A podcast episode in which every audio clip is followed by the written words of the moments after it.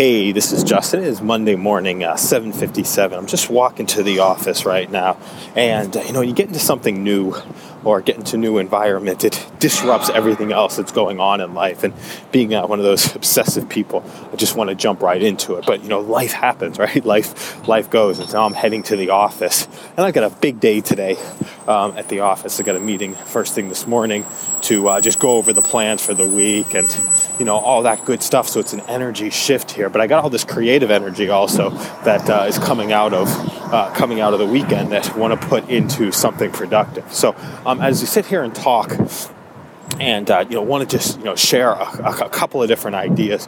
One. Um, you know, one, uh, really being conscious of workflow. I read an article over the weekend uh, that talked about, you know, trying at 50% and still producing 94% of the result, right? And that doesn't mean not putting in the effort, but just being calm with what you're doing, not worrying about what got done, and just putting all the effort into the stuff uh, that needs to, uh, that, that, that you want to get done. And calm, right? The world is not going to end if you don't get to something. And I'm having this conversation to myself that also being said, um, you know, having that a calm gives more power and gives more energy into uh, the creative process and creating uh, some some awesome things. And whenever there's a worry or whenever there's something's not quite going the direction that you want it to go, it's always an opportunity to create something new. Me specifically, I want to, you know, it's very easy for me to pick up the phone and you know record a message like this when I'm walking.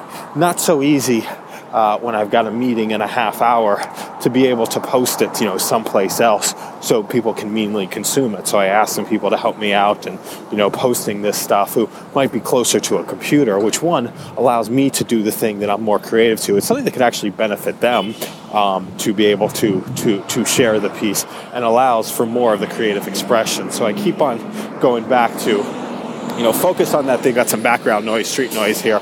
Keep on going back to focus on that thing that you can do for the rest of your life um, and you will be living a best life because you can just continue to get better and better and better and better and better at it and you know supplement with what people other people do that's absolutely great and you'll have some symbiotic relationships. So 757 on a monday morning feeling inspired feeling calm ready to get into that uh, work state of energy and, uh, and, and and to go and to go out it. So uh, have an awesome day and we'll see you on the other side